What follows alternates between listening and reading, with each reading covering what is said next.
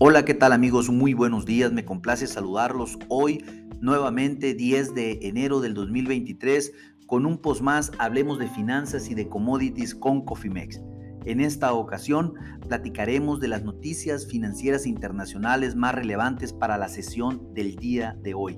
Bueno, de manera global les puedo comentar que los mercados financieros se encuentran presionados en este momento, eh, dado el torno en torno al incierto eh, el tono al, mensaje incierto sobre las alzas en las tasas de interés por parte de la Fed de los Estados Unidos, ya que Jerome Powell está ahorita y se encuentra en Europa y no dijo nada, comentó que no iba a comentar nada en relación al tema de política monetaria de los Estados Unidos y eso pues, de cierta manera mantiene ese grado de incertidumbre que tendremos y que seguramente mantendrá presionados los mercados el día de hoy.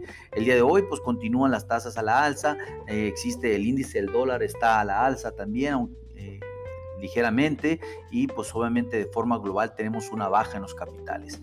Eh, para el tema de México, buen crecimiento de la inversión fija bruta eh, y el peso, pues sin lugar a dudas se mantiene como muchos pues, pensarían que, que, fuera una falacia en, en, relación al entorno internacional, pues nos mantenemos alrededor de los 19.1275 pesos por dólar magnífica eh, la paridad del peso frente al dólar si consideramos todo lo que acontece en el mundo y sobre todo el resto de las monedas. Basta indicar que el peso es el que ha mantenido la mejor fortaleza a nivel global frente al dólar, esto comparado con las principales 20 divisas que operan en el índice de contra el índice del dólar. Bueno, les comento en relación a Estados Unidos, desde ayer los mercados perdieron el optimismo con lo que habían iniciado y hoy se mantienen con una tendencia a la baja. Esta situación pues, se debe especialmente a los comentarios restrictivos de los miembros de la Fed. Hoy, pues como le comenté, está la intervención de Jerome Powell en, en, en, Europa y pues prácticamente el mercado esperaba mucho y no se dijo absolutamente nada.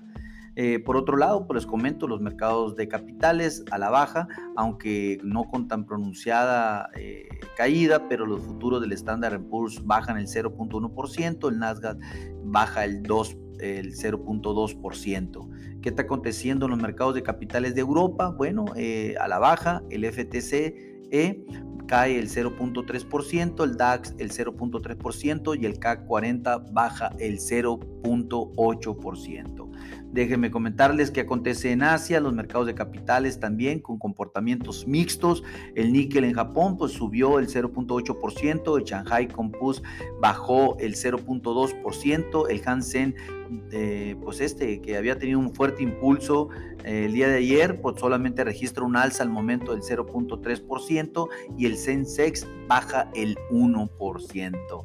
Para Latinoamérica, pues se dio a conocer que la inflación en Brasil repunta eh, con un crecimiento mensual a diciembre del 0.62% mm, contra el esperado del 0.45%. Sin embargo, la tasa anual bajó a 5.79 eh, de un 5.90 del mes de noviembre. Se mantiene la tendencia a la baja de la inflación también en Brasil como en México y Estados Unidos y sin lugar a dudas es una muy buena señal para el mediano plazo. En Perú continúan, pues obviamente las propuestas, las protestas, perdón, por el encarecimiento, eh, el encarcelamiento del presidente Pedro Castillo. Sabemos que es un tema complicado interno en Perú. Eh, y que pues definitivamente mantendrá en una situación complicada para el corto plazo en ese país y sin lugar a dudas un problema para Latinoamérica. En relación a México, pues les comento que la, se dio a conocer por parte del INEGI eh, el reporte de la inversión bruta, eh, la cual creció el 1.4% al mes de octubre por arriba de la expectativa que tenía el mercado, el 1.1% y mucho mejor a la baja que tuvo en septiembre el 0.9%. En tasa anual mantenemos un crecimiento que fue del 6.2%, lo cual casi dobla el crecimiento que se registró en septiembre. La verdad que este es un, sin lugar a dudas, un excelente dato y creemos que obviamente lo que está capitalizando el tipo de cambio en este momento. La tendencia, sin embargo, pues es variable y se mantiene a la alza el buen desempeño de la tasa anual corresponde pues obviamente al salto que dieron las inversiones en maquinaria y equipo de transporte, para la cual pues la inversión nacional creció el 11.9% y en equipos de importación el 58.3%. La construcción no residencial logró un crecimiento del 2.5%, mientras que la residencial continúa a la baja ahora con una caída del 3.8%. El reporte del consumo privado registró un crecimiento de octubre del 0.2% en tasa anual y pues esto nos lleva a un 5.3% tasa anual ya eh, eh, completo, ligeramente por debajo de las expectativas del 5.6% que tenía el mercado. El consumo de bienes importados registra también un crecimiento del 12%.